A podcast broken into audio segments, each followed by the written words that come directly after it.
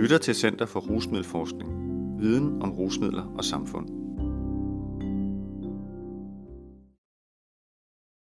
Seksuelt samtykke kan være svært at kommunikere for unge. Alkohol og køn spiller en rolle. Skrevet og indlæst af Evangelia Kusunavi Knudsen, som er psykolog og Ph.D.-studerende ved Center for Rusmiddelforskning.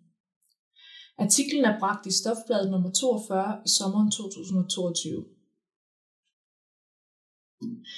Unge er vant til at tale om seksuelt samtykke og har nogle klare idéer om, hvad samtykke betyder og hvordan det kommunikeres. Men derfor er samtykke alligevel ikke altid nemt eller føles som et frit valg, fordi mange faktorer, blandt andet alkohol og køn, komplicerer situationen. Og nogle gange ender det så slemt som voldtægt. I december 2020 blev en ny voldtægtsbestemmelse baseret på samtykke vedtaget i Danmark. Ifølge den skal alle parter, der har sex med hinanden, have givet og modtaget samtykke hertil. Hvis ikke der er givet samtykke, er der tale om voldtægt. Dette adskiller sig fra den gamle voldtægtslovgivning, hvor der var tale om voldtægt, hvis offeret havde sagt nej eller gjort modstand. Hvis offeret var ude af i stand til at gøre modstand, eller hvis gerningspersonen havde brugt vold eller trusler om vold. En af grundene til, at den gamle voldtægtslovgivning blev anset som problematisk, er, at en stor del af offer for voldtægt fryser. Det vil sige forholder sig passive på grund af f.eks. frygt eller chok i gerningsøjeblikket, og derfor ikke yder nogen åbenlys modstand. Den nye voldtægtslovgivning skabte både før og efter sin tilblivelse en stor debat om, hvad seksuel samtykke er, hvordan det kommunikeres og hvordan det forstås. Da cirka 29% af alle voldtægter sker i en forbindelse med alkoholberuselse, og da alkohol spiller en væsentlig rolle i mange unges liv, er det essentielt at forstå, hvilke tanker unge gør sig om seksuelt samtykke, hvordan de praktiserer det, samt hvilke dilemmaer de kan befinde sig i, f.eks. til fester. De unge ved godt, hvad samtykke indebærer. I mit phd projekt om forholdet mellem seksuel samtykke og alkoholberuselse har jeg interviewet 30 unge. De unge er blevet givet et andet navn i undersøgelsen for at sikre deres anonymitet. Da jeg under mine interviews med de unge spurgte dem om, hvad samtykke betyder for dem, nævnte en del af dem, at samtykke var en slags fælles forståelse for, eller en enighed om, hvad der skulle til at ske seksuelt. Henrik på 23 år siger for eksempel, at man giver sit samtykke er ligesom en erklæring af, at jeg har lyst til at være sammen med dig.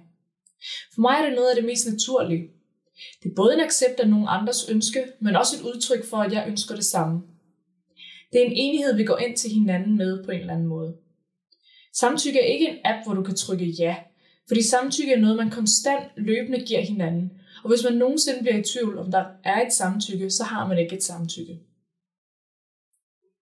En del unge, jeg talte med, sammenlignede det at give samtykke med andre hverdagssituationer. For eksempel fortæller Sanne på 22 år. Samtykke handler også om alle mulige andre ting. Jeg går ikke bare ind i et hus og siger, jeg tager lige din oplader, og så skal du sige, stop, du må ikke bruge min oplader. Altså der går jeg ind og spørger, må jeg låne din oplader? Og så siger du, ja det må du gerne, eller nej det må du ikke. For Sande adskiller det at give og modtage samtykke sig ikke væsentligt fra andre hverdagssituationer, hvor man skal bede om lov for at gøre noget. Og ligesom ved Henrik, sammen mange af de andre unge, jeg interviewede, er der hos Sanne ikke den store tvivl om, hvad seksuel samtykke rent faktisk indebærer. Men derfor er samtykke rigtig svært alligevel. På trods af, at det virker som om, at de unge har en klar idé om, hvad samtykke betyder for dem, erkender de, at der er en række faktorer, der kan komplicere samtykke. Nogle af de unge, jeg interviewede, snakkede om en usikkerhed eller ambivalens, der kunne opstå inde i dem selv. Som Morten på 23 år fortæller. Jamen, jeg tror, der kan opstå uklarheder i, om man er blevet voldtaget eller ej. Man kan vågne dagen efter og tænke, skete det egentlig? Og fik jeg egentlig sagt ja? Og specielt det der med parforhold, synes jeg godt kan være skræmmende. Jeg kunne godt forestille mig, at man tænker, jamen vi er jo i et forhold, ja, så havde jeg måske ikke så meget lyst, eller han havde ikke så meget lyst, men det er jo ikke en voldtægt, for vi er jo kærester, og vi har givet hinanden samtykke før, men det betyder ikke, at man skal udnytte hinanden. For Morten kan der altså opstå en usikkerhed omkring, hvorvidt det sex, man har haft, har været baseret på samtykke. Det kan både være, fordi man er usikker på, hvorvidt man rent faktisk har samtykket, men det kan også være andre faktorer. F.eks. hvis man er i et parforhold og tidligere har givet samtykke til sex, men måske ikke har lyst til en aften, og det så sker alligevel. Andre unge, jeg talte med, nævnte, at det, der ofte går galt i forståelsen af hinandens samtykke, er, at man misforstår hinandens signaler. Peter på 21 år siger for eksempel, man lægger forskellige intentioner i handlinger. Sådan lidt, det betyder, at hun gerne vil, og så begynder man at kaste sig over hende, og hun er sådan, nej, gå væk. Eller, ej, han lagde en hånd på låret af mig, han er klar. Og så kører man, og så er det sådan, nej, det var han ikke, han havde bare lyst til at røre dig. Peter snakker altså om her, hvordan nogle nonverbale signaler kan tolkes forskelligt af forskellige personer.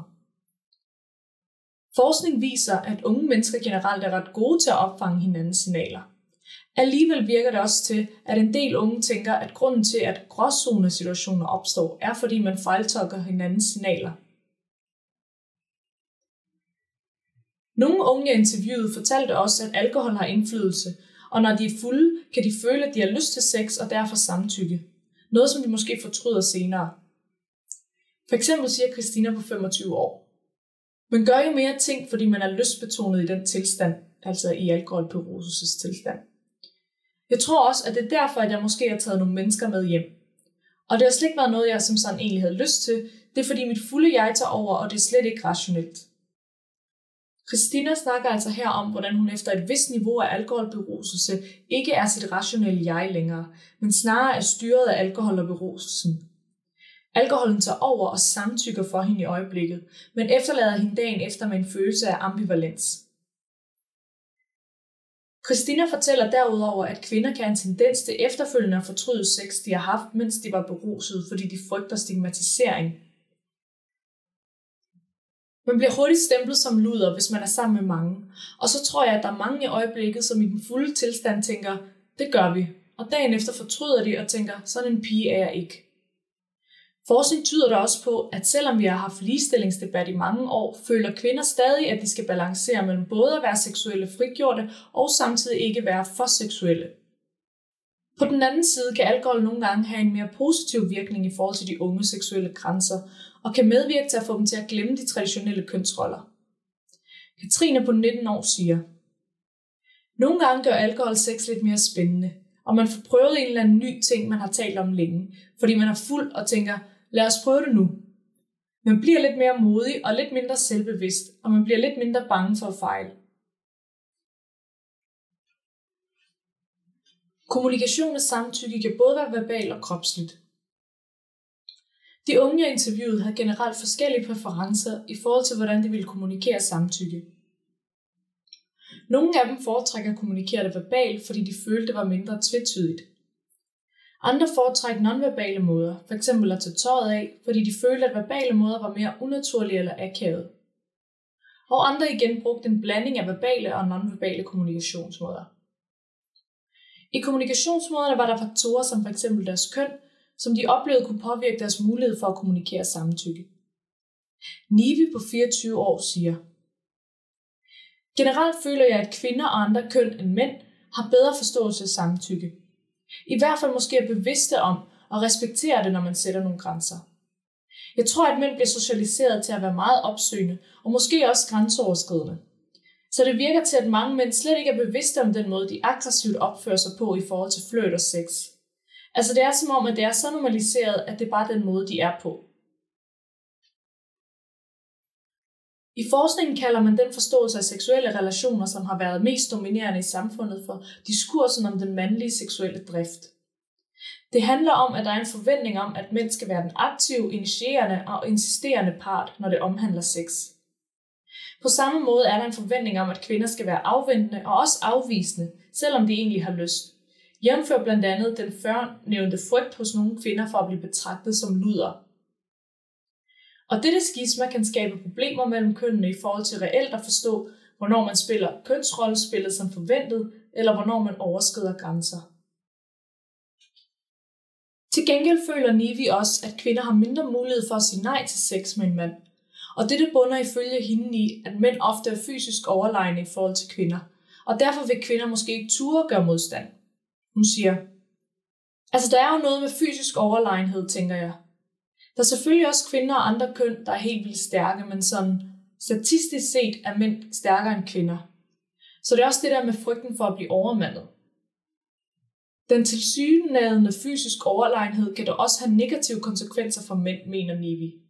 Hun siger, Altså, jeg tror, der er en eller anden tanke om, at man virkelig kan blive latterliggjort. At man ikke har været mand nok til at sige fra. Også Anton på 21 år fortæller om, at der er nogle forventninger til, hvordan man som mand skal reagere i en seksuel kontekst. Han siger, Til min første gymnasiefest var der to piger, der var meget fulde og besluttede sig for, at de godt kunne smække mig på røven og rave mig på skridtet. De prøvede også med en eller anden pind at stikke den op i røven på mig. Meget insisterende ville de have mig med ud på toilettet. I en anden situation var jeg sikkert hoppet med på det hurtigt, men det havde jeg ikke lyst til den aften. Jeg tænker, hvis man har haft en følelse af, at denne situation var noget ubehageligt, så tror jeg ikke, der var særlig mange drenge, der ville have nemt ved at sige det. For jeg tror, det ville være rigtig svært for andre drenge at kunne se alvoren i det.